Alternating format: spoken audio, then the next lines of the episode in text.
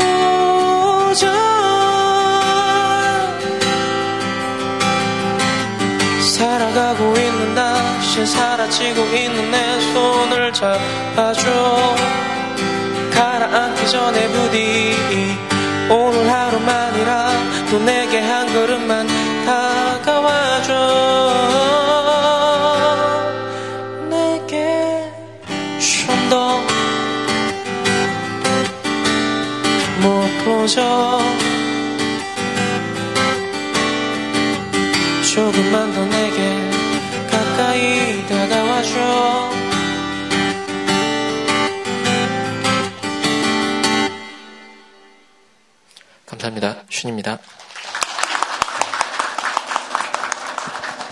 예, 반갑습니다.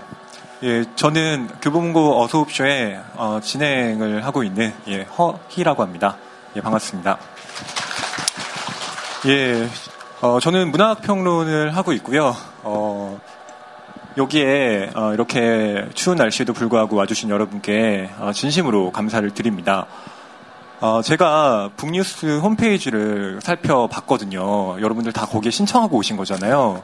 그랬는데 어, 그 올리신 사연 사연들이 어, 정말 절실하, 절실해서 네. 예, 굉장히 놀랐어요. 그래서 여기에 계신 분 중에 혹시 휴가 내고 오신 군인분 계십니까? 어, 제가 되게 눈여겨봤었는데 당첨 안 되셨나요? 예, 안것 되셨군요. 예, 안타깝네요. 어, 제가 이런 말씀을 드리는 이유는 어, 뭐 우리나라의 문학이 뭐 굉장히 어렵다 뭐 이런 얘기들을 하지만 저는 어, 우리나라의 그 문학이 지탱될 수 있는 가장 큰 이유는 어, 물론 뭐 열심히 써주시는 뭐 공정 작가님 같은 분들도 계시지만 어, 이렇게 추운 날씨에도 불구하고 어, 작가님을 보기 위해서 또 문학에 대한 여러 이야기를 함께 나누기 위해서 온 여러분들이 계시기 때문에 어, 이렇게 어, 저희가 이런 행사를 가질 수 있는 게 아닌가 싶습니다. 예. 어, 서두가 좀 길었고요. 네, 어, 좀 길었네요. 네. 저, 저희 소개를 좀 할게요. 네. 예. 네, 안녕하세요. 저 어서옵쇼 MC를 맡고 있고 소셜 트렌드 연구하고 있는 김현진입니다. 네, 안녕하세요. 교보문고 북뉴스에서 글 쓰고 있는 박수진이라고 하고요. 오늘 여기 분위기 되게 좋더라고요. 네, 가장 좋은 게 조명이 밝아서 관객분들 얼굴이 안 보여요. 아, 너무 떨리고 있는데 오늘 함께 즐거운 시간 좀 감사하겠습니다. 감사합니다. 예, 그럼 본격적으로 오늘의 주인공이시죠. 대한민국 3대 미녀 작가 중 한 분이시고요. 어, 도가니, 붕순 언니, 우리들의 행복한 시간 등 수많은 작품으로 많은 독자들에게 사랑받고 있는 대한민국 대표 작가. 이번에 신작 높고 푸른 사다리로 돌아오신 공정 작가님 모시도록 하겠습니다. 큰 박수로 맞아주세요.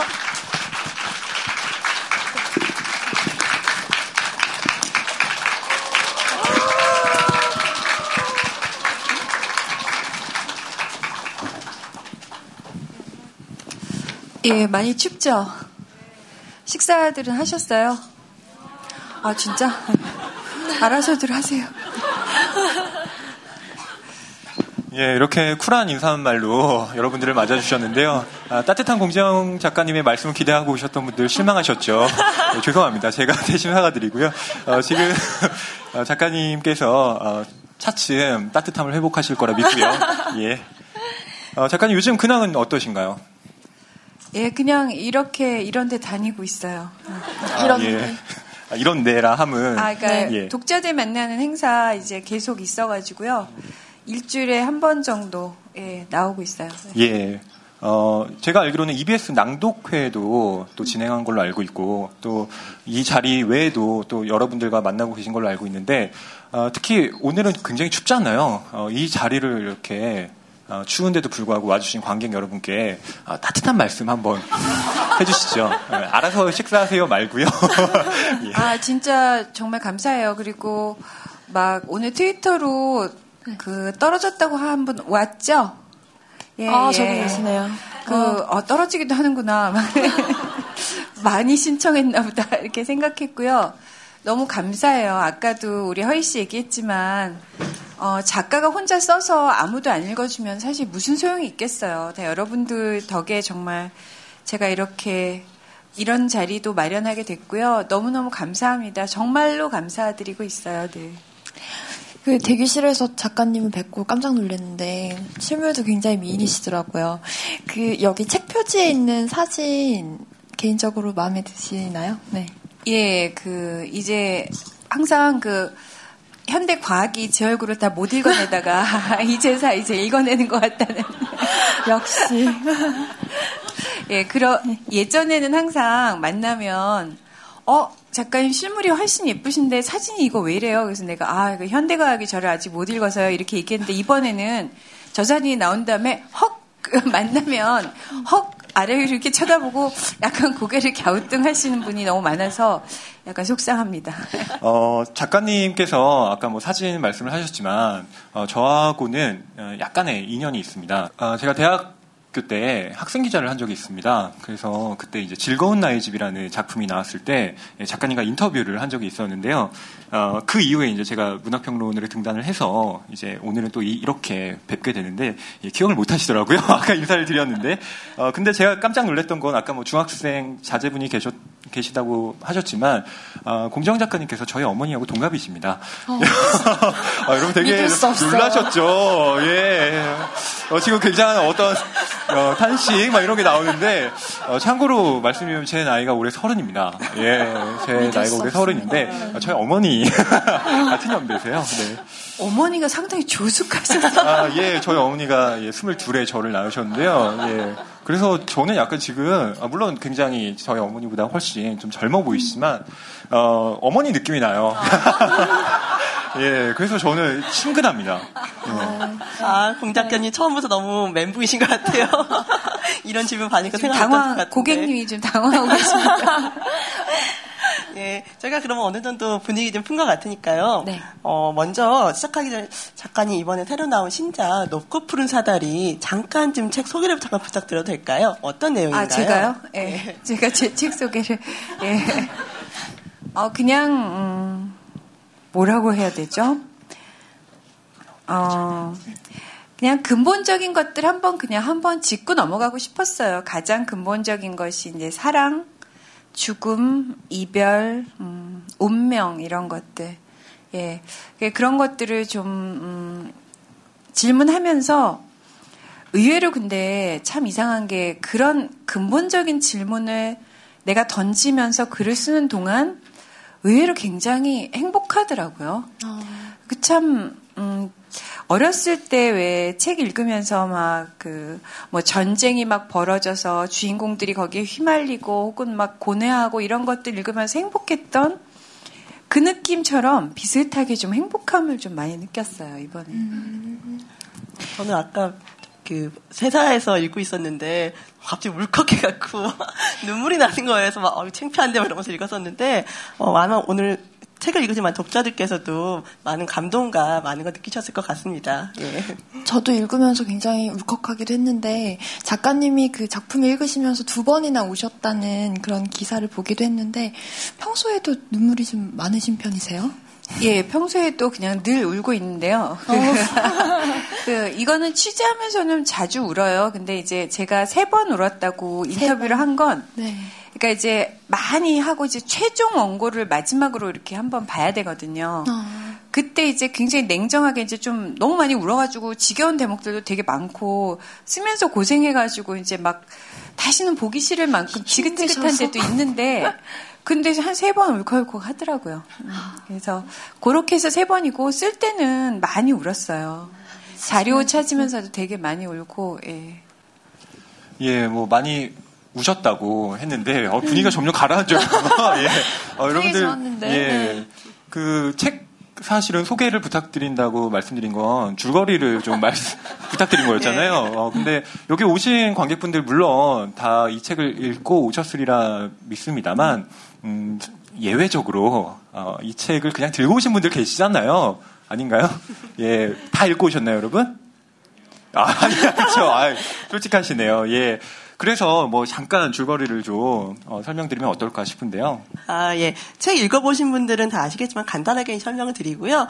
어떻게 보면은 수도사, 젊은 수도사와 젊은 여성의 사랑 이야기가 그 역사적인 사건들과 겹치면서 그 사랑과 이별, 그리고 그것이 전때 이어지는 전쟁과 거기에 그 수도사들의 이야기가 함께 얽히면서요. 어, 어떻게 보면 되게 서- 선전적인 이야기일 수 있잖아요. 수도사가 젊은 여성과 사랑에 빠지는 얘기가. 하지만 그런 이야기들이 아름다우면서도 마지막으로 되게 깊은 감동으로 다가오는 소설입니다. 어, 예. 좀 자극적으로 말씀드린다면 이건 아, 우선 금기가 걸려 있기 때문에 애초에 어, 눈물을 자아낼 수밖에 없는 사랑이기도 해요. 소재 자체가 수도사와 어, 젊은 여성의 어떤 그 만남이라는 것이 애초에 불꽃을 튀기게 돼 있지 않습니까, 작가님? 예, 그래서 어, 실제로 가서 봤더니 그 잘 사실은 그 뭐 설사 불꽃이야 뭐 튈 수 있겠죠. 사실 네. 그거는 개인의 의지대로 되는 건 아닌데 실제로 그 연애를 이어가기가 너무 힘든 상황이더라고요. 그러니까 거기서 연애를 하실 수가 없어서 제가 할 수 없이 그 여주인공을 수도원 안으로 들여보낼 수밖에 없었죠. 그러니까 밖에 있는 사람하고는 도저히 뭐 두 번도 만나기가 힘들겠어요. 그 일정 자체가 아주 못하도록 쾅쾅 박아놨더라고요. 그래서 이제 어, 그 안으로 들여 보내서 자주자주 이렇게 마주치게 하도록 그 제가 좀 장치를 했고요. 이루어질 수 없는 사랑을 그 이야기했던 이유는 사랑의 본질이 그 이루어질 수 없는 경우에 훨씬 더 순수하게 추출될 수 있을 것 같아서 어, 그리고 어떤 그러니까 육체적 접촉 같은 것들이 잘 일어날 수 없기 때문에 오히려 더 그 사랑에 대해서 좀 많이 생각하게 되는. 사실은 뭐 얘기가 좀 길어질 수 있겠습니다만 요즘 젊은 친구들 보니까 어떻게 보면 정말 우리 때하고는 비교할 수 없을 정도로 정말 아주 그 아주 풍성한 성생활을 즐기시는 것 같아요. 그런데 제가 이렇게 가만히 보면 사랑에 관해서는 정말 빈곤한 세대가 아닐까 이런 생각도 사실은 들거든요. 그리고 그 말하자면 육체의 어떤 성생활 이런 것도 그 진정한 사랑이 바탕이 되지 않으면 사실은 그다지 양질의 것도 아니에요. 그래서 그런 것들이 좀 안타까웠고 또 그래서 어떤 의미에서 어, 가장 현실적이지 않을 수 있지만 그러니까 금기되었기 때문에 오히려 그 육체가 많이 배제된 그런데 이렇게 마음으로 끊임없이 그리워하는 어떤 사랑의 형태를 한번 이렇게 좀 그려보고 싶었습니다. 예. 어, 작가님께서 이렇게 잘 말씀을 해주셨는데요. 어, 여기에 노래 앞에서 해주시고 어, 침묵하셨던 슈님 예, 오른쪽에 지금 앉아 계신데 어, 슈님께서 오늘 맡아주신 부분이 아, 노래하고요 낭독입니다. 어, 그래서 어, 슈님께서 준비하신 부분을 어, 여기 와주신 관객 여러분께 좀 들려주셨으면 하는데요. 준비되셨나요? 예. 예. 그러면 예, 낭독 좀 부탁드리겠습니다.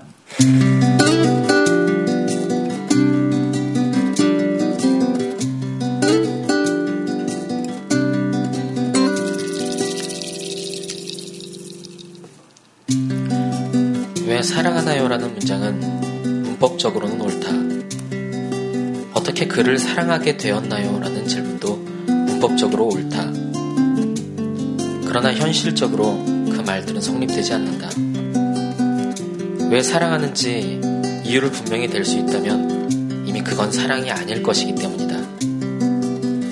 아주 먼 훗날 한 여자를 사랑했고 그녀와 결혼하기 위해 수도원을 떠났던 내 동료는 왜 그녀를 사랑하게 되었냐는 질문에 A4 용지를 건네던 그녀의 손을 본 순간 사랑에 빠져버렸다고 대답했다. 그러나 그건 A4 용지 때문도 그녀의 손 때문도 아니었으리라. 대답하자면 그건 그냥 사랑 때문이었으리라. 낙기도가 있기 전 안젤로 수사가 있는 양초 공예실로 가는 길에 나는 손님의 집 앞에서 소희를 보았다. 소희는 두 귀에 이어폰을 끼고 수도원 뒷뜰을 걷고 있었다. 어제 내리던 비가 그치고 햇살이 비치는 오전이었다.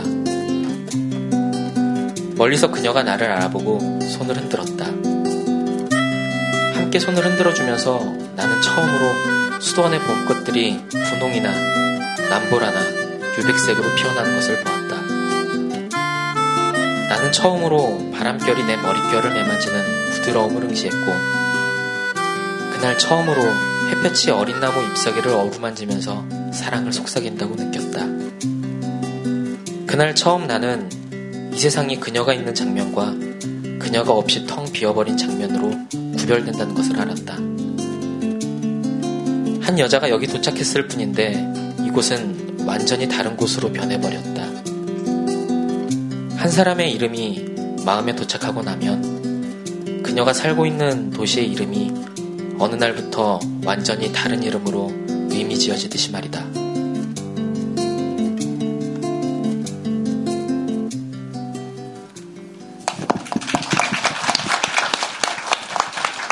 예, 아, 슈님, 예, 목소리 굉장히 좋으시네요. 아, 예. 어우, 듣고 있는데, 어우, 뭐랄까요. 저는 남잔데도, 어 이렇게 목소리가 빠져들더라고요. 예. 여기 지금 와 계신 대부분의 지금 관객분들이 다 여성분들인데, 예, 슈님? 예. 예, 좋으시겠어요? 네. 어, 지금 낭독해 주신 부분이, 음, 그 정요한 수사하고, 그 다음에 이제 소희 가 만나는 장면이죠. 네. 예. 저희가 그 행사를 아무렇게나 준비한 건 아니고요. 만남, 사랑, 이별이라는 이제 테마로 이렇게 순서를 구성을 했는데, 예. 우선은 만남에 대한 얘기를 좀 해보려고 합니다. 예. 작가님 이 장면 쓰실 때, 어, 사랑의 순간성, 그러니까, 어, 뭐 이렇게 오랫동안 본 사람이 정이 들은 게 아니라, 어, 정말 처음 본 사람이 그 사람에게 빠져들 수밖에 없는 어, 그런 상간, 사랑의 어떤 순간성에 대해서 어, 쓰셨는데, 어, 작가님께서도 혹시 그런 경험이 어, 이- 있으셨던가요? 예. 예, 있었어요. 예. 어, 예, 예. 어, 궁금합니다, 작가님. 어, 그 뒤가 네. 좀더 들려주셔야 되는데요. 긴 예. 이야기.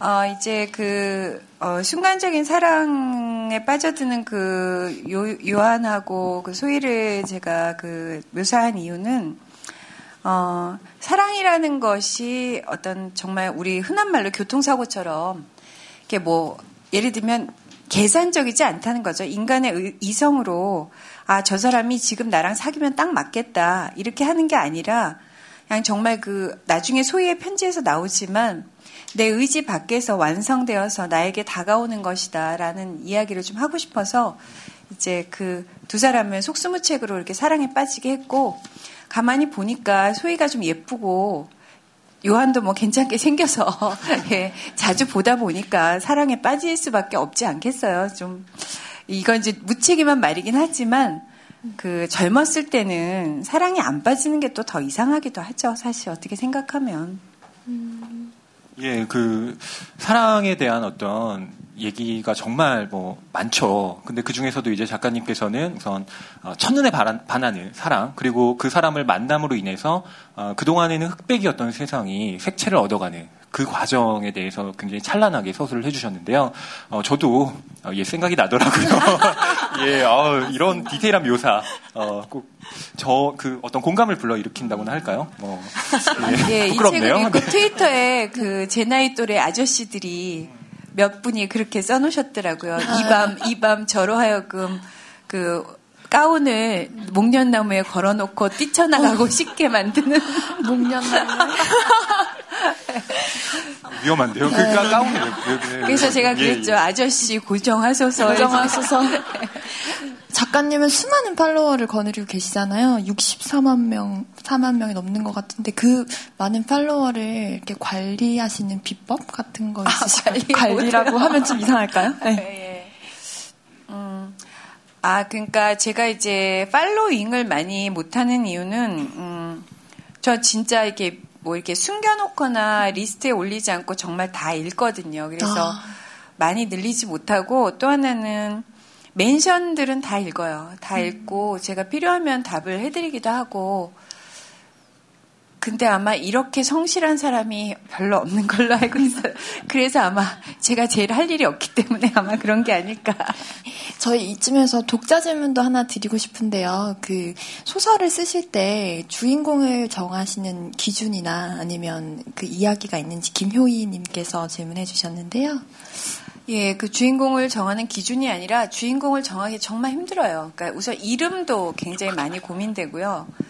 그 다음에 이제 뭐, 가족 관계, 예, 기본적 성격, 뭐, 어떤 때는 이게 혈액형적가, 저 같은 경우는 사주, 별자리, 애니어그램, 그 다음에 뭐 그런 거 아주 굉장히 많이 공부해요, 평소에. 왜냐하면 사람의 성격이 의외로 이렇게 개통이 좀 있어요. 그래서 그런 걸로 이제 하고, 그러니까 혈액형도 대충 보고, 가족 관계도 다 드러나진 않지만, 이렇게 에피소드들이 이렇게 몇몇 있는 그런 어떤, 그러니까 말하자면, 이런 인물들을 다 창조하다 보면요, 무슨 월드 하나를 제가 창조하고 있는 것 같아요. 그러니까 신을 흉내내서 정말 막 그렇잖아요. 얘네들을 사랑에 빠뜨리기도 하고, 막 죽이기도 하고, 살리기도 하고, 어디로 보내버리기도 하고, 아, 그러니까 어떤 때는 음, 예전에 박경희 선생님이 한번 그 휴시에게라는 수필집에서 그런 말 쓰셨던 것 같아요.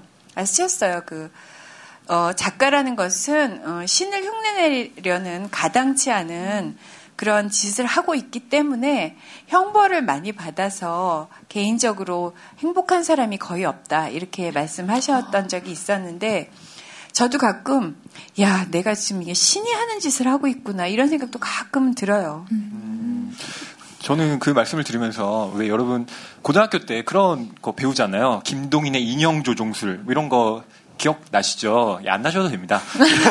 기억 안 나요. 어, 안 나셔도 아, 돼요. 우리 때 없었어요. 예, 요즘에는 그런 거 배우더라고요, 학생들이. 그래요? 예, 여하튼 어, 어쨌든 뭐 김동인 같은 경우는 어, 캐릭터들을 마치 인형처럼 다 조종한다. 그래서 자기가 이제 신의 위치에서 그 캐릭터들을 마음대로 그렇게 뭐 작동시키는 그런 의미의 작가를 얘기를 했었는데 저는 뭐 공정 작가님은 어, 김동인과 같은 뭐 그런 식의 캐릭터를 말하자면 뭐 혹사시킨다거나 어, 아니면 캐릭터를 뭐라고 할까요? 학대한다거나 그러지는 않으신 것 같아요.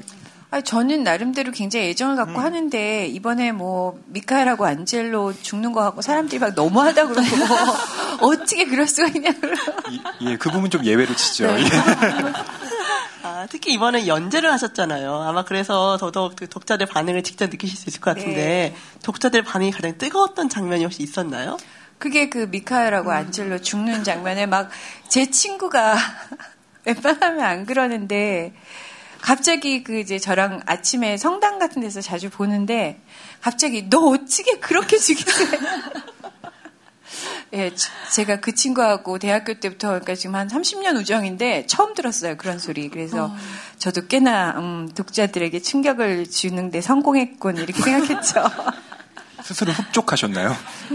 예, 약간 흡족했어요. 아, 예. 왜냐하면 예. 그렇게까지 누구를 죽인 적이 없었어요. 여태까지 음. 급작스럽게 소설 것도 중반에서 그래도 다른 친구는 너 이제 어떡하려고 그래.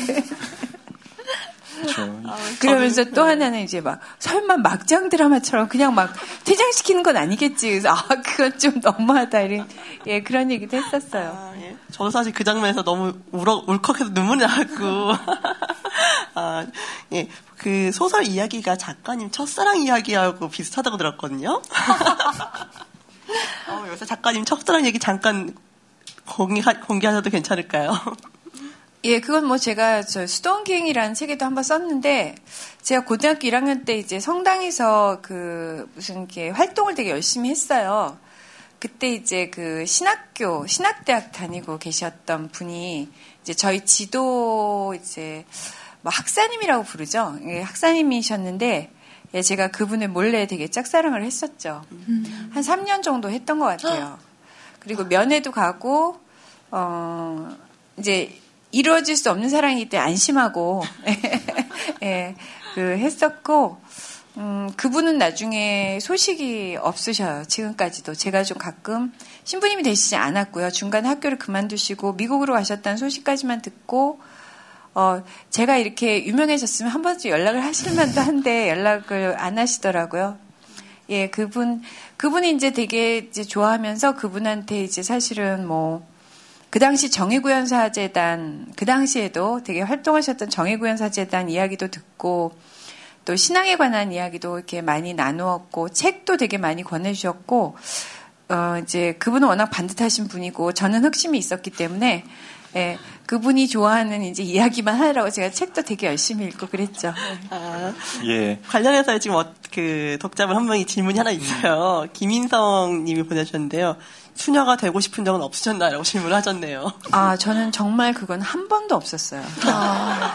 그 고등학교 3학년 때 하도 열심히 잘 하고 제가 또 워낙 조신하고 이러니까 신부님이 어, 수녀원 가는 거에 대해서는 어떻게 생각하나 그랬죠. 내가 이런 지하에 어, 절대로 그런 일은 없어요.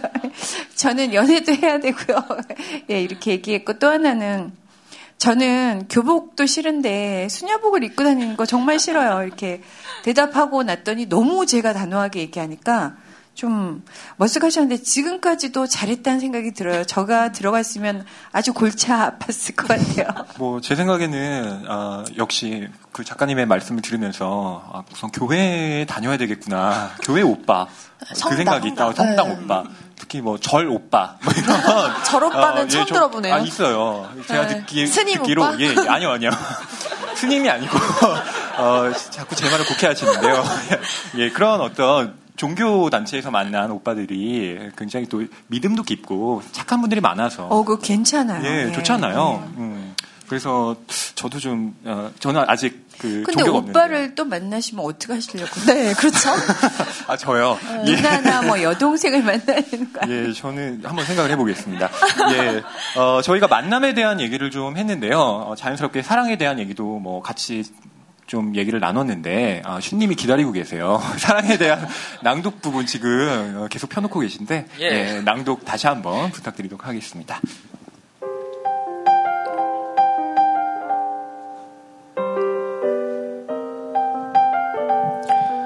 소희가 다시 말했다. 그리고 오한이 나는지 몸을 부르르 떨었다. 그제야 나는 내가 내 운명을 거역하는 역할을 그녀에게 떠넘기고 싶어 한다는 것을 깨달았다. 소희가 갑자기 누나처럼 정색을 하고 다시 말했다. 그건 나 때문이어서는 안 돼. 너 자신 때문이어야 해. 오로지, 오직. 나는 그녀의 눈길을 피했다. 어차피 마찬가지야. 넌 내 곁에 있을 거고, 우린 함께일 거잖아. 순간 안젤로와 미카엘의 얼굴이 내 애매한 말투에 휘장을 찢듯이 떠올랐다. 한 번도 그들과 이런 식으로 헤어진다는 상상을 해본 적이 없었다. 헤엄치고 있던 내 발을 갑자기 누군가 물 밑으로 쑥 끌어당긴 것처럼 나는 당황스러웠다. 난 너를 사랑하고 있어. 아마도 영원히 그럴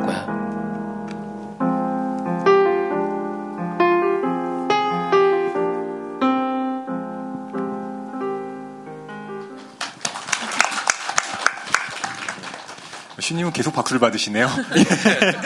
네. 어, 슈님께서 어, 낭독해 주신 부분이 이제 뭐 사랑 이야기가 뭐 전체적으로 소설이 다 사랑 이야기입니다만 어쨌든 뭐 사랑에 대한 그 구체적인 얘기들이 나오고 있습니다. 그런데 뭐 배경음악에서 알 수 있듯이 이 사랑이 어, 굉장히 뭐 아름답지만은 또 않아요. 어, 늘 그렇지 않나요? 음. 그렇죠. 이게 장면이 지금 두그 소희와 요한이 둘만의 여행을 떠나서 가장 행복한 행복의 절정인데 뭔가 그 절정의 순간에 뭔가 어긋나고 삐걱거리는 느낌이 함께 나거든요. 뭐랄까 좀 어설프고 서투른 느낌? 어, 가장 아름다운 순간에 이렇게 균열을 내신 이유가 있으실 것 같아요.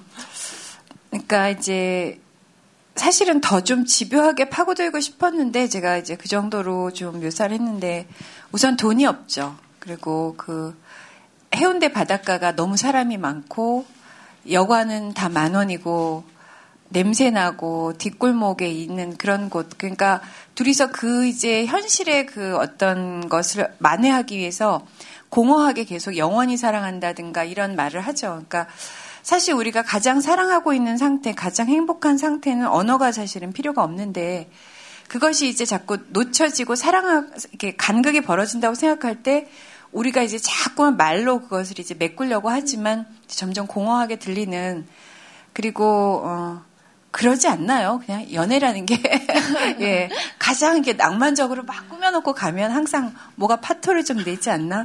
여러분들 안 그러세요?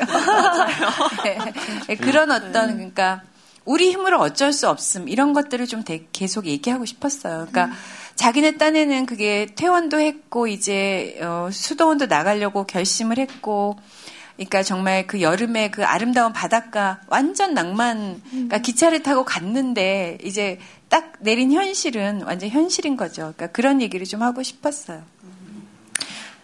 작가님 작품들은 영화화도 많이 되잖아요. 그러면 그 요한과 소희에 어울만한 배우 누가 있을까요? 제가 예전에 우리들 행복한 시간 할 때 어디 갔는데 엘리베이터를 타는데 그 어떤 누구 누구시지? 아무튼 어떤 감독님을 만났는데 그분이 강동원 씨가 이번에 캐스팅 될 것 같은데 잠깐 만나줄 수 있겠냐고 물어보시길래 제가 아 예 그래 그냥 아 예 하고서는 가갖고 갔는데 어쨌든 너무 잘생긴 사람이 앉아 있는 거예요.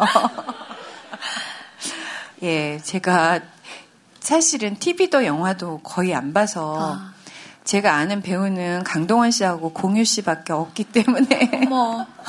이탄식 뭔가요? 죄송합니다. 아, 여자분은 알아요. 뭐, 송혜교, 김태희 이렇게는 아는데, 특히나 남자 배우는 현빈 씨 얼굴도 얼마 전에 겨우 익혔습니다. 예. 어, 현빈. 이상하죠. 질문, 어. 아까 그 미카엘 신부, 아니, 수사하고 안젤로 신부가 어, 비극적인 죽음을 맞이했을 때 독자분들이 음. 아까 이렇게 깊은 탄식을 하셨거든요. 근데 그거보다 지금이 어, 한 3배 정도의 탄식이 들렸어요. 네. 야, 이 정도군요. 예. 그, 책에서는 요한과 소희가의 사랑이 나오긴 하지만, 요한과 소희 말고도 되게 여러 가지 사랑이 나오는 것 같아요. 그 할머니의 사랑도 되게 인상적이었고요. 미카엘의 사랑이라든가, 미카엘과 그 안젤로, 예, 사랑이라고 말할 수도 있죠. 그런 사랑들이 여러 가지가 있는데요. 작가님께서는 여러 가지 사랑 중에서 어떤 사랑이 가장 마음에 남으셨나요? 혹시 가장 와닿는 사랑? 저는 사실은 묘사하면서도 그 할머니의 사랑도 되게 부러웠어요. 아, 그 예전에 제가 어떤 귀절을 읽었는데 이런 얘기가 있더라고요. 그 외국이에요. 근데 저는 스무 살 때 어느 곳을 여행하다가 어떤 여자를 보고 첫눈에 반했습니다. 그래서 바로 결혼해서 어, 살았는데 여자가 1년 만에 죽었습니다. 근데 이제 그, 그 농부의 이야기였는데요. 누가 이제 이렇게 체력을 하는데 그 농부가 그때 60살이었어요. 저희는 1년 동안 정말 행복했고 저는 지금도 그것을 생각하면 행복합니다. 아직도 그녀를 생각하면 사랑에 빠져 있는 느낌이고 행복합니다. 이랬을 때 제가 어, 이 뭐, 뭐야 이거 예, 이렇게 생각하면서 아 이런 게 있구나 라고 했는데 그 다음부터 사람들한테 살살 이렇게 말을 시켜보니까 이런 사랑을 하신 분들도 꽤 있더라고요. 그래서 아. 제가 그런 그런 것들을 한번 이렇게 거기다 좀 그려보고 싶었어요. 근데 제가 써놓고도 그 할머니가 이제 마지막 순간에 요한한테 그렇게 묘사하잖아요. 그러니까 그 사람 얼굴에서 사랑이 쏟아져 내려서 더 이상 아무것도 바라는 게 없었다. 그 전쟁의 와중인데도 그런 느낌 같은 거 참 행복도 하시겠다 이런 생각 해봤고 예 그것은 이게 이별이 그 후에 온다 해도 그러니까 정말 지워질 수 없는 보물 같은 거죠. 예, 그런 거 되게 부러웠고요. 저는 안젤로도 개인적으로 제가 참 되고 싶어하는 그러나 영원히 아마 될 수 없는 그런 캐릭터였고 안젤로가 그 두 사람에게 퍼붓는 그 사랑 정말 참 쓰면서도 따뜻했고 저 혼자 괜히 막 쓰면서 또 막 눈물 짓고 예 그랬습니다. 예. 그 소설에서 보면 사랑에 대한 뭐 형식이라고 할까요? 뭐 그런 것들이 뭐 여러 개 나타납니다. 뭐 기본적으로 여기가 종교적 공간인 만큼 아가페적 사랑이 있을 테고요. 그리고 또 정요한 신부와 아니 수사죠. 정요한 수사와 그리고 소희와의 어떤 남녀 간의 사랑 그리고 미카엘 안젤로 그 정요한이 같이 어, 그게 일종의 우정이지만 저는 그것도 사랑의 형태라고 생각하거든요. 그러한 어떤 우정으로서의 사랑도 있습니다. 어, 그런데 음, 좀 냉정하게 얘기했을 때 아까 작가님께서 어, 사랑이 어, 말하자면 그렇게 아름다울 수 있다. 근데 저는 그 전제 조건이 어, 한쪽이 말하자면 음, 일찍 죽거나 혹은 어, 이별을 빠른 시간 내에 하거나 어, 그렇게 영원히 어떤 기억 속에 봉인되었을 때 그 사랑을 계속 반추하게 되는 것 같아요. 뭐, 영화를 예로 든다면, Before Sunrise가 있죠.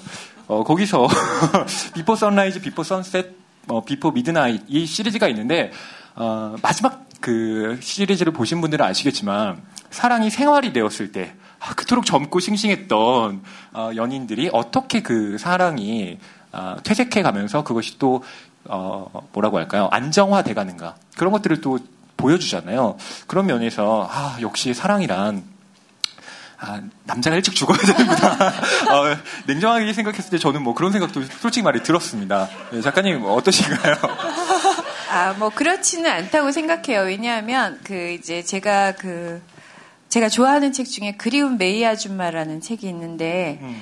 거기에 보면은 그 가난한 늙은 부부의 사랑이 정말 아름답거든요. 음. 근데 이제 그게 뭐냐면 메이 아줌마 거기서 죽긴 죽어요. 근데 늙어 죽죠. 네, 한참 네, 네. 늙어갖고 한 70 정도 돼서 죽는데 예. 어, 거기서 이제 그 아저씨가 그 아줌마를 그러니까 이제 자기 아내죠. 기억할 때 이런 걸 기억해요. 그러니까 어, 밤새워서 아저씨가 아파서 이렇게 무릎에 연고를 발라주면서 뭐 이렇게 이랬던 일, 그다음에 뭐 이름을 나지막히 불러주었던 일 이런 것들을 회상하면서 그 사랑을 그리워하거든요. 굉장히 감동적인 작품이었는데 그러니까 그런 것도 충분히 저는 아름다운 사랑이라고 생각하고 그러니까는 이제 아직 그러니까 생활을 다 안 해봐가지고 예 그러니까 지금으로서 이제 수가 빨리 죽는 수밖에 없지만 예. 이제 더 길게 살면 안 그럴 수 있을 것 같아요. 예, 아 작가님 말씀드리니까 왠지 그 삶의 의지가 굉장히 되네요. 아, 저처럼 이런 아, 비관적인 어떤 생각을 가지신 분들이 혹 계시다면. 어, 그 좀그 그 생각을요 어, 작가님 말씀 들으시고 어, 고쳐, 고치시면 어떨까 네 싶습니다. 어, 저희가 지금까지 사랑에 관한 얘기를 했는데요. 사랑이 지나면 또 슬픈 얘기가 나오죠. 이별에 대한 얘기를 해야 될 것 같아요. 사랑이 시작되면 언젠가는 이별을 하게 되잖아요. 그래서 같이, 오랫동안 같이 사랑하다가 한 사람이 죽건 어떻게 헤어지건 가네요. 그렇다고 이별이 무섭다고 사랑을 안 할 수도 없고요. 어, 이번에 이별에 대해 얘기하면서요. 시훈 씨의 노래를 먼저 듣도록 하겠습니다. 어, 지금 부를 노래는 제목이 힐미라는 노래고요. 음, 책을 저도 이번에 이제 읽으면서 느낀 건데 제 앨범에는 이게 사랑에 대한 얘기가 그렇게 많지는 않아요. 그래서 생각이 계속 드는 게 책을 읽으면서 어떤 장면에서 자꾸 제 노래 하나가 오브랩이 되는데 그게 이 노래였어요. 어, 미카엘하고 안젤로를 떠나보냈을 때 정유한 수사의 그런 감정 상태 그런 것들을 느꼈던 적이 제가 한 번 있었거든요. 어, 가까운 사람이 한번 음, 세상을 떠났을 때 느낀 감정이 있었는데 음, 그래서 이제 그런 노래를 오늘 들고 나왔습니다. 예, 이 노래는 힐미라는 노래고요. 예, 역시 제 앨범에 있습니다.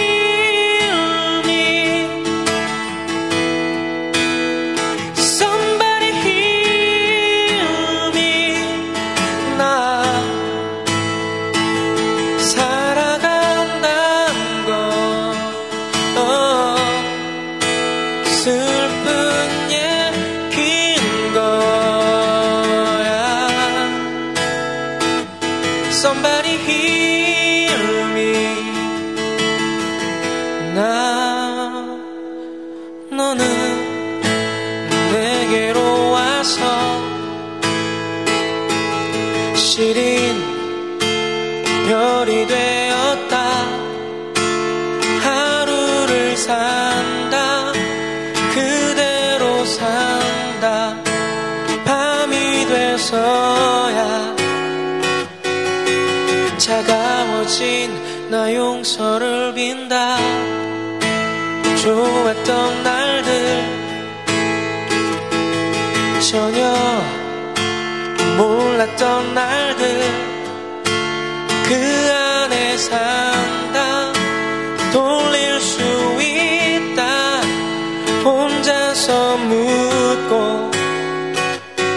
혼자서 답해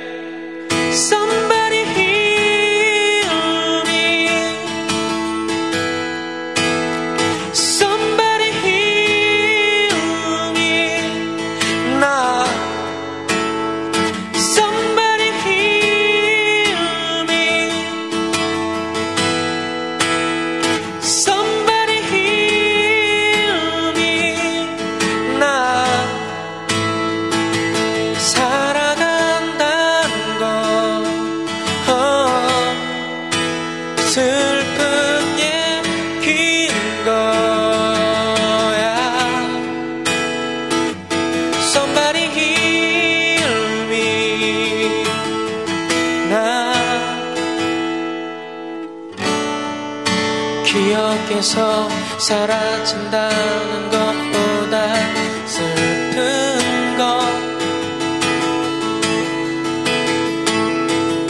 네가 살았다는 사실조차 증명할 수 없는 내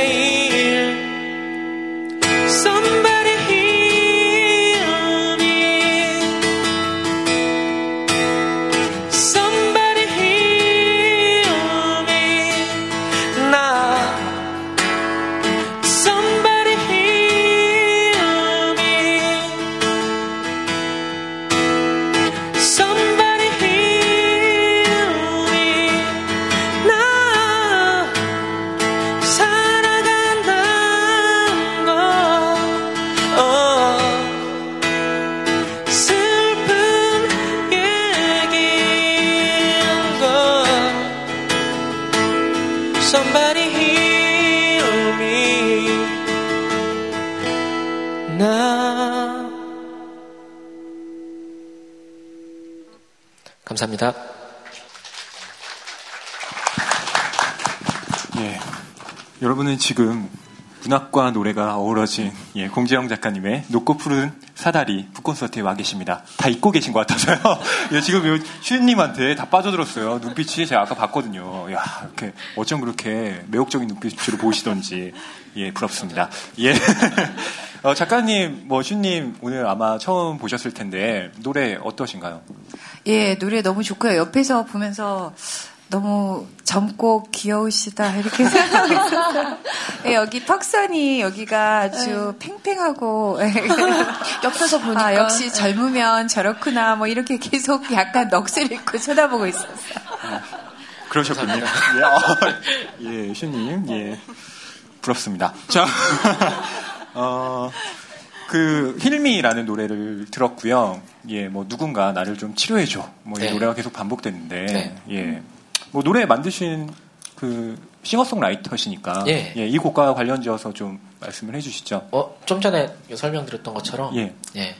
곡은 제가 가까운 사람이 어, 세상을 떴을 때 어, 부재에 대해서 되게 느끼는 감정들에 대해서 어, 쓴 곡이고요. 음, 소설을 보면서는 되게 오버랩되는 장면들이 많았는데 그 중에서도 아까 어, 먼저 설명했던 미카엘 수사와 안젤로 수사의 죽음 그리고 정유한 수사가 그걸 바라보면서 느끼는 그런 감정들이 자꾸 오버랩이 돼서 오늘 곡을 들고 나게 됐습니다. 예. 저희 독자분 중에서 높고 푸른 사다리라는 제목을 붙이신 이유가 있는지 물어봤는데요. 네, 그 사다리는 원래 그 야곱의 사다리라고 구약에 그 이스라엘이라는 이름을 받는 그러니까 원조죠. 야곱 야곱의 사다리가 어, 그러니까 야곱이 이제 그 성서 귀절을 보면 뭐 야곱이 어딜 갔는데 갑자기 하늘이 이렇게 구멍 같은 게 열리고 사다리가 있어서 천사들이 오르락내리락 한다 뭐 이런 귀절이 있는데 이게 전통적으로 그 오랜 그 수도원의 다 상징이라고 해요. 그래서 서양에 보시면 앞으로 야곱의 사다리 뭐 이런 레더가 굉장히 많은 제목의 이렇게 음. 그림이나 영화 뭐 많이 있어요. 그러니까 이제 제가 그 사다리라는 것을 사용해 온 거고요. 높고 푸르는 이제 그 책 속에 여러 번 상징들이 나오지만 이제 푸르는 바다도 상징하고 이제 높은 곳은 천상 이러니까 우리가 정말 하늘에 도달할 수 있을까 이런 고민들 같은 거 좀 담으려고 높고 푸른 사다리라고 좀 했습니다. 그리고 사다리가 계단보다 이제 위태롭잖아요. 그러니까 그런 의미도 좀 많이 담았죠. 음, 그 사다리에 대한 어떤 이미지는 마지막 그 결말 부분에서 확실하게 드러나죠. 예, 뭐 제가 구절을 좀 적어왔습니다만 혹시 뭐 책 가지고 계신 분들 맨 뒤에 보시면 뭐 이런 구절이 있습니다. 하늘에서 푸른 밧줄로 엮은 사다리가 쏟아져 내리는 것처럼 종소리는 울렸다. 예, 이렇게 이제 그런 구절로 끝이 나게 되는데요. 어, 지속적으로 여기가 이제 성당 혹은 뭐 수도, 수도원이다 보니까 어, 마치 그 알람벨이 울리듯이 종이 울리죠. 그래서 계속 배경음악처럼 종소리가 들리는데 어, 마지막 장면에서는 그 종소리라는 어떤 어, 청각적인 이미지가 어, 시각적으로 이제 푸른 사다리라는 이미지로 이제 현현하게 되는데 네. 그것이 말하자면 일종의 서사가 이렇게 계속 진행이 되면서 어, 마지막에 그 정유한 신부가 새롭게 어, 각성하게 된다고 할까요? 이제 네. 드디어 좀 그 기존에 아, 자기가 혼란스러웠던 것들을 전부 다 덮고 어, 새로운 어떤 것을 발견하는 그런 식의 깨달음으로 생각이 되기도 하더라고요. 네, 음. 그, 어, 그, 실제로 이제 제가 그 외관 수도원에 가서 취재를 하는데, 이제 이 사다리의 모티브를 어떻게, 어떻게 묘사할 수 있을까 계속 고민하고 있는 중에, 거기 이제 그 어떻게 제가 설명을 드렸는데, 거기 종소리가 되게 묘해요. 음. 그, 그래서 저 종소리를 어떻게 묘사할까 하다 어느 날 이제 그 원래 오래오래 궁리하다 보면 뭐가 탁 생각이 나잖아요. 그래서 아, 사다리의 이미지가 그러니까 공간각이라고 하죠. 이제 청각이 시각으로 이렇게 바뀌어서 그러니까 종소리에 따라서 사실은 수도원의 일가가 움직이지만 그것이 이제 잘 하고 나면 이게 말하자면 하늘로 가는 구원의 어떤 이미지도 되겠다 싶어서 제가 그거를 발견해 놓고 근데 이제 약간 이제 저는 밧줄로 엮은 그 위태로운 사다리였는데 이제 그 사파 그리시는 분이 그때 한결에 이제 나무로 된 사다리라서 약간 제가 좀 실망스럽기도 하고 좀 그랬었어요. 그러니까 구원은 구원이되 그것이 아, 어, 어떤 안전하게 뭐 완벽하게 네. 다다를 수 있는 건 아니고 여전히 흔들흔들, 위태로운 예, 예. 흔들흔들 거리는 것 그리고 그것이 또 옳은 것 같아요. 예. 그 뭐라 사람들이 이별을 겪게 되면요 처음에는 하느님이 대체 왜 나에게 이러신 걸까라는 원망을 하다가 책에서 보면 결국은 그 수사들이나 이런 수도사분들의 그 생원들은 그 이별들을 자기가 받아들이면서 보는 사람 하여금 당신들은 어떻게 그렇게 할 수가 있느냐라는 이렇게 눈물로 받아들이게 되더라고요. 어, 혹시 작가님은 이별 같은 걸 대처하시는 이별을 겪으실 때 작가님만의 대처 방식? 저는 늘 당했기 때문에 뭐 대처할 겨를이 없고 그냥 그냥 당하는 채로 잘 정리를 할 수밖에 없었는데 좀 한 가지 후회가 되는 거가 만남은 사실 우리 마음대로 할 수 없는데 이별은 사실 우리의 의지대로 어느 정도는 할 수 있거든요. 그러니까 음. 그것도 다는 할 수 없지만 이렇게 말하자면 이별의 어떤 태도나 품위는 사실 우리가 지킬 수가 있는데 저도 인생에서 참 못한 것 같아요. 그러니까 제가 예전에 나는 너를 응원할 것이다라는 책의 그 첫 챕터가 잘 헤어질 수 있는 사람을 만나라라는 얘기가 자주 헤어질 수 있는이 아니라 그러니까 정말 이렇게 품위 있게 잘 헤어질 수 있는 사람을 만나고 너 자신도 그런 사람이 되어라라고 제가 딸에게 얘기해 준 건데 참 어렵죠. 근데 저는 한 가지 원칙은 좀 있어요. 저도 그렇게는 못 살았지만 어, 설사, 그러니까 뭐 예를 들면 가까이 더 이상 있을 수 없는 여러 가지 이유가 이제 있고, 그 중에 가장 큰 것이 사실 애정이 식었어도 굉장히 큰 이유잖아요. 근데 애정이 식어도 존경심만은 좀 남을 수 있게 헤어졌으면 좋겠다. 이런 거는 굉장히 저 자신에게도 바라고 타인에게도 바라죠. 그러니까 할머니 같은 경우에 음, 그, 또 영원히 그 60년이 지나도록 잊지 못하고 그 자부심을 가질 수 있었던 거는 그 사람이랑 어쩔 수 없이 그 헤어졌지만 그분이 아무리 생각해도 그분의 죽음이 되게 존경스럽잖아요. 그러니까 그거 굉장히 중요한 것 같아요. 그리고 사랑이라는 것이 저는 어린애, 그러니까 자식을 제가 사랑해 봐도 그렇고 그 존경심이라는 거 굉장히 중요해요. 그래서 여기서 이별도 그러니까 뭐 어쩔 수 없다 해도 좀 존경심 있게 헤어지면 어떨까. 네.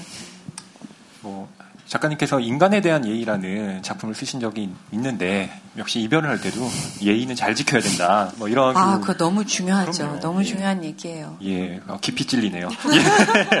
예, 예, 뭐 사생활은 여기서 밝히지 않도록 하고요. 어, 소희가 아, 저는 좀 얄미운 캐릭터라는 생각이 들었습니다. 뭐 이별이 나와서 하는 얘기지만 어, 수도원에 어, 논문을 쓰기 위해서 오는데 그 논문 제목이 뭐 주 제가 이런 거예요. 어, 카톨릭 성직자 지망생들의 이성에 대한 호감도 역제, 억제 연구. 세상에 이런 걸 연구하겠다고 오는, 야, 이거 진짜 백이 없으면 못 오겠다. 뭐 이런 생각도 저는 들었고요. 어, 그리고 저는 이 행사를 준비하면서, 어, 정말 이런 논문이 있나? 하고 제가 논문을 찾아봤습니다. 어, 정말로요. 아, 진짜요? 예, 진짜로 찾아봤어요. 그런데 있더라고요. 어머, 진짜. 어, 저 깜짝 놀랐습니다. 있어요. 예, 그래서 어떤 게 있냐면 제가 이런 제목입니다. 카톨릭 사제들의 스트레스 실태 분석과 관리 방안에 대한 조사 연구. 조사 예, 그게 있어요. 어. 제주 교구를 중심으로. 제주 2002년도에 석사 논문으로 쓰여졌습니다. 그 외에도 많습니다. 그분도 혹시 여자분이세요? 예. 어, 이게 되게 놀랍더라고요. 아, 이게 정말 모티브가 있나? 뭐 이런 생각도 아. 들었고요.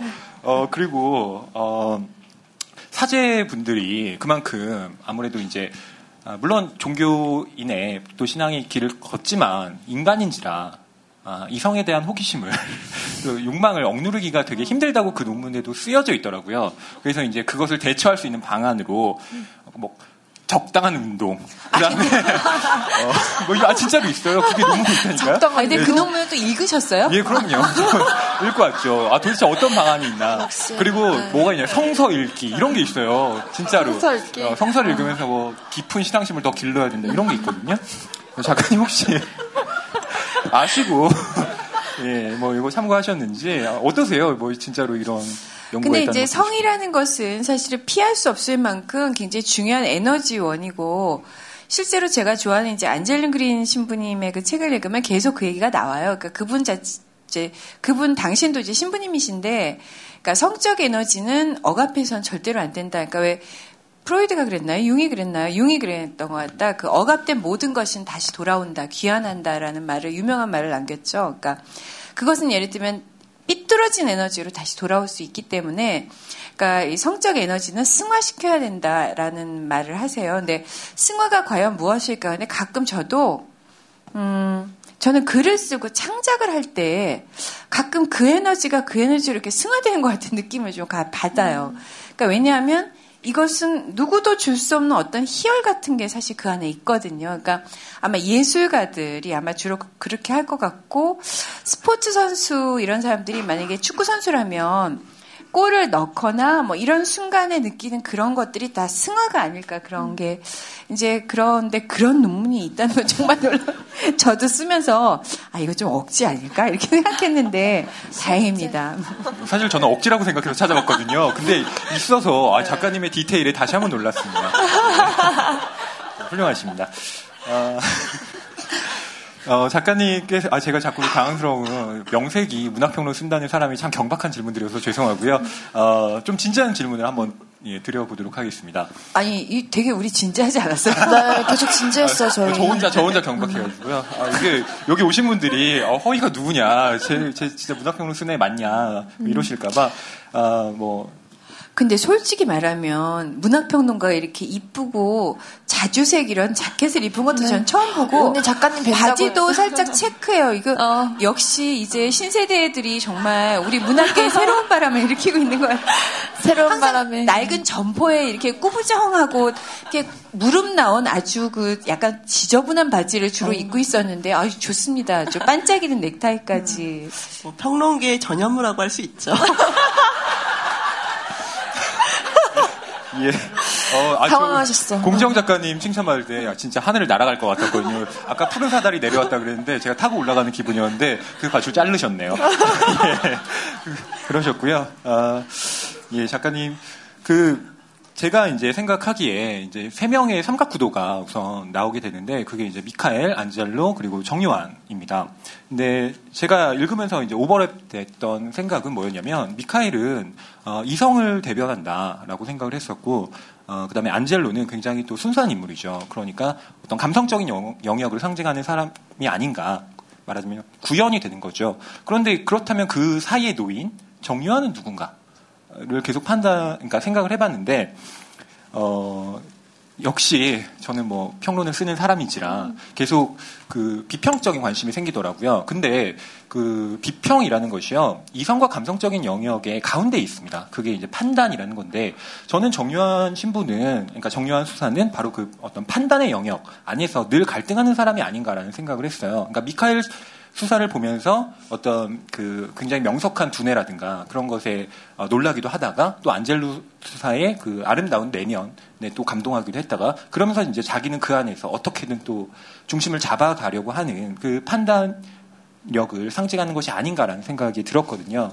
그럼에도 불구하고 이제 그 장소적인 어떤 배치에서도 드러나지만 이 수도원이라는 곳이 어, 불과 5분 거리에 기차역이 있어요. 말하자면 성과 소개 공간이 그렇게 멀리 떨어져 있는 곳이 아니라 지금 거리에 위치해 있으면서 실제로 성속이라는 것이 그렇게 우리가 알고 있는 대로 구분되는 것이 아니라 그 안에서 불가분하게 엮일 수밖에 없는 그런 존재. 그러니까 말하자면 인간이란 언제나 그 혼란스러운 공간 안에서 어떻게든 자기 중심을 잡으려고 노력하는 정유한 신부 자체가 아닌가.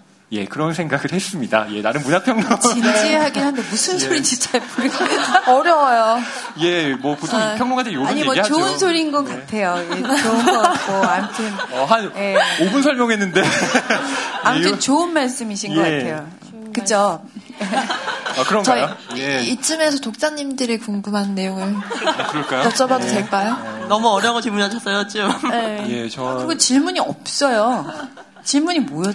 예, 그러니까 어, 저는 제 생각을 어, 확인받고 싶었던 그러니까 좋은 아. 말씀. 그렇죠. 예, 사실 그걸 원했던 건데 작가님 예, 냉정하게 뿌리셔, 뿌리치셨네요. 네.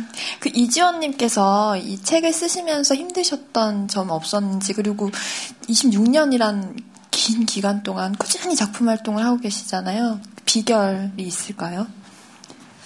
음, 제일 어려웠던 점은 더위였어요. 더위. 음. 아, 지금 생각해도 머리가 멎어버릴 것 같이 그러니까 그 이번 여름의 더위는 지난 여름의 더위는 에어컨으로도 도저히 해결이 안 되더라고요. 그러니까 아침에 일어나서 좀 쓰려고 하면 머리가 띵해지면서 그냥 시원한 술이나 먹고 잤으면 좋겠다는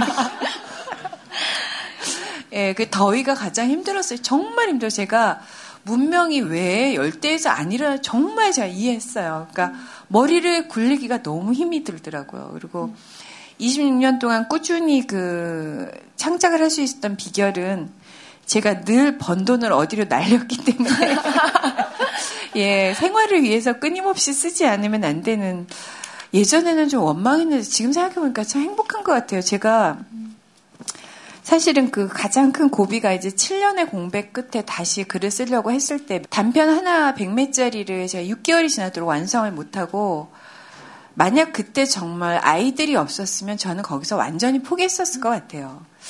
그러니까 그 순간이 아주 그 절체절명의 순간이었는데 그 정말로 먹고 살 길이 없었고 아이들이 너무 어렸기 때문에 어떻게 할 수가 없어서 아주 죽으나 사나 이거를 쓸 수밖에 없어서 진짜 죽도록 매달렸더니 어느 날 이제 그 말하자면 옛날의 감각들이 이렇게 돌아왔는데 그 시간이 한 6개월이 걸렸던 것 같아요. 그러니까 어떻게 생각해 보면 우리가 왜 일상에서 제가 그 소설에도 잠깐 썼습니다마는 아, 내가 저것만 없으면 이 짓을 안 할 텐데라고 하는 것들이 가끔은 아마 나중에 나의 그 구원의 날개가 아니었나 이런 생각 저도 많이 해요. 그러니까 정말 그 생활의 그, 그러니까 뭐 유행가 가사처럼 등이 휠 것 같은 삶의 무게가 아니었다면 그토록 노력하진 않았을 것 같아요. 그러니까 있는 거 그냥 팔아서 저 혼자 뭘 못하겠어요. 친구도 많기 때문에 이렇게 돈가숙 서가식 하면서 그냥 대충 살아도 됐을 텐데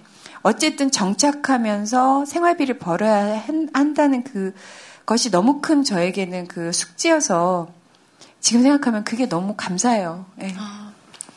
혹시 자녀분들이 어, 천사와 악마의 얼굴을 동시에 갖고 있는 것 같아요. 어. 주로 악마의 얼굴을 갖고 있는데 돌아보니 그렇다는 거죠. 예. 사실 작품 활동 자체에는 큰 스트레스가 없어요. 왜냐하면 내가 한 거니까 내가 책임을 지는 거고 또 아까 저기 인터뷰에 잠깐 옛날에 했던 인터뷰에 나오대요. 그러니까 저는 결과에 대해서는 정말 그거는 겸손하게 제 소관이 아니라고 생각하고 제가 얼만큼 최선을 다했나 이 정도만 하는데 아시다시피 스트레스는 온갖 다른 곳에서 오기 때문에 어 그렇게 다른 곳에 스트레스가 많이 올 때는 일단 좀 사람을 안 만나고요. 만나서 친구한테 푸는 것도 그렇게 좋은 방법은 아닌 것 같아요. 왜냐하면 그 일을 자꾸 상기하게 되니까 그냥 이렇게 좀 만남을 끊고 주변을 아주 단순하게 한 다음에 저 같은 경우는요. 그냥 이렇게 이렇게 집에서 이렇게 사부작 사부작 뭐 책상 정리도 하고 이렇게 조용하게 좀 단순하게 이렇게 좀 살면 마음이 좀 차분해지면서 그 세상하고 약간 격리돼서요. 또 좋은 책이나 이런 것들도 좀 읽고 음악도 듣고 이렇게 하면서 혼자 있는 시간을 좀 많이 가지면 그런 스트레스는 좀 많이 해소가 됩니다. 어, 그 아까 자꾸 논문 생각이 나더라고요. 거기에 그 사제분들이 네. 어떻게 스트레스를 푸는가에 대해서 그 다섯 단계로 뭐 대체로 그렇다, 뭐 그렇다, 별로다, 뭐 이런 식으로 이렇게 5단계 그 질문을 하잖아요. 근데 그 중에 소리를 지른다, 뭐 이런 게 있더라고요. 근데 거기에 대체로 그렇다의 동그라미가 엄청 많더라고요. 그래서 아, 사제분들도 소리를 지르고 싶을 때가 있구나, 뭐 이런 생각을 했었는데 어, 그에 비하면 공정 작가님은 굉장히 어, 이렇게 조용. 조용 하게, 어, 우아하게. 아 그렇죠. 어, 저희가 벌써 시간이 어, 8시 한 45분 정도가 됐네요. 음, 저희가 그 정도의 시간을 예상하고 있었는데 어, 역시 작가님께서 딱 맞춰주셨습니다. 예. 원래는 저희가 여러분들의 질문도 어, 좀 이렇게 직접 육성으로 듣고 싶었지만 어, 여러 가지 사정상 저희가 포스트잇으로 받아서 어, 질문을 좀 드렸고요. 어, 오늘 이렇게 질문 선정되신 분들은 이따가 저희가 소정의 선물 드리도록 하겠습니다. 어, 사인 받으신 다음에 바로 가지 마시고요. 어, 저희 쪽에 들리신 다음에 예, 선물 받아가시면 될 것 같고요. 어, 마지막으로 작가님께서 오늘 여기 와주신 여러분들께 뭐 하고 싶은 말씀 혹은 뭐 어, 그런 게 있다면. 예, 그 사실 정말 정말 감사해요. 그리고 어, 저로서는 이제 쓰는 게 제가 행복해서 쓰는 거고. 읽는 여러분들이 행복하셨으면 좋겠고요. 음, 앞으로도 제가 늘 생각하는 거 이런 거예요. 어, 사실은 1100만 부를 팔았기 때문에 더군다나 책을 좋아하시는 분들 서가에 제 책이 네다섯 권은 꽂혀 있을 거거든요. 근데 그 13,000원을 주고 책을 구매한다는 행위를 결코 소홀히 생각하지 않습니다. 그래서 언제나 그, 어, 제, 저의 모든 것을 거기 투여해서 더 새로운, 그러니까 네다섯 권 꽂혀 있는데 그 얘기가 그 얘기지 않게 굉장히 노력을 하는데 참으로 이번에 또 소설 쓰면서 느꼈던 건 소설이 더 업그레이드 된다는 건 결국 제 삶의 업그레이드가 돼야 되는 거거든요. 그리고 그것이 사실은 굉장히 지난한 길이지만 또 저를 채찍질하고 이끌어주는 길이기도 하고 사실은 여러분들이 가장 두렵고 감사하고 그런 존재입니다. 더군다나 오늘 이렇게 신청하셔서 와주셔서요. 정말 감사하고요. 아마 여러분들 특히 내년에는 운수 다 대통하실 거라고 믿습니다. 예, 오늘 공정 작가님과 함께한 북콘서트는요, 저희 그 교보문고 북뉴스 홈페이지에 업로드될 예정입니다. 모두 다시 한번 어, 오늘의 추억을. 어, 저 이렇게 한 말 다 나와요, 그러면은? 예, 그 피디님께서 피디님 잘 편집해 주실 예, 거예요. 거의 뭐 악마의 편집을 할지도 모르지만, 예. 아, 그, 그럴지 몰랐는데, 어떡하지? 예. 그래서 그 추억을 좀 상기해 주셨으면 하고요. 어, 오늘 마지막 무대는 슈님이 어, 노래를 들려주실 예정입니다. 예, 마지막은 슈님께 부탁드리기로 하고 오늘 수고해 주신 공정 작가님께 다시 한번 큰 박수 부탁드립니다. 예, 저희도 그럼 함께 물러가겠습니다. 감사합니다. 네. 음, 오늘 좋은 작가님의 좋은 작품을 통해서 이 자리에 왔는데, 어, 오히려 좀 되게 죄송한 말씀일 수도 있지만 삶의 얘기 들으면서 창작 선배로서 되게 얻는 게 또 많았던 것 같아요. 공감되는 게. 음, 오늘 마지막 곡 제 앨범에 있는 안녕 오늘이라는 노래 부르고 저는 이 자리를 닫겠습니다. 감사합니다.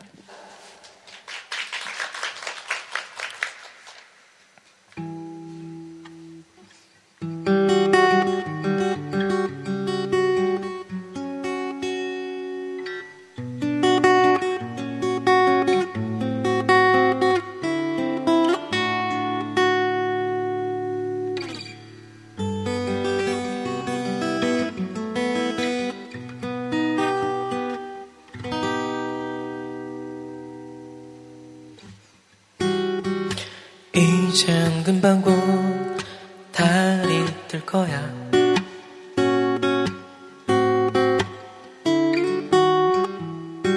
숨 막혔더니 하루 속에서 그땐 살아남았지. 오늘도 찾아 편안히 찾아. 그대의 하루를 닿는 인사 눈을 감으면 아무도 모를 당신만의 날개 펴고 날아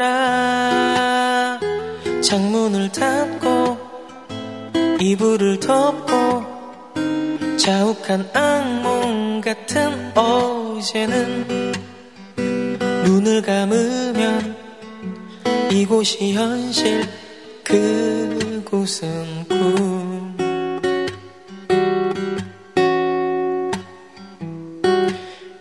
이젠 금방 곧 잠이 들 거야.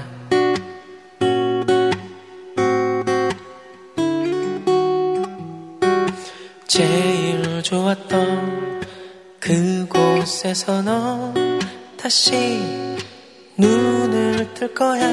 오늘도 찾아 편안히 자자 그대의 하루를 닿는 인사 감으면 아무도 모를 당신만의 날개 펴고 날아. 창문을 닫고 이불을 덮고 자욱한 악몽 같은 어제는 눈을 감으면 이곳이 현실 그곳은 꿈 da da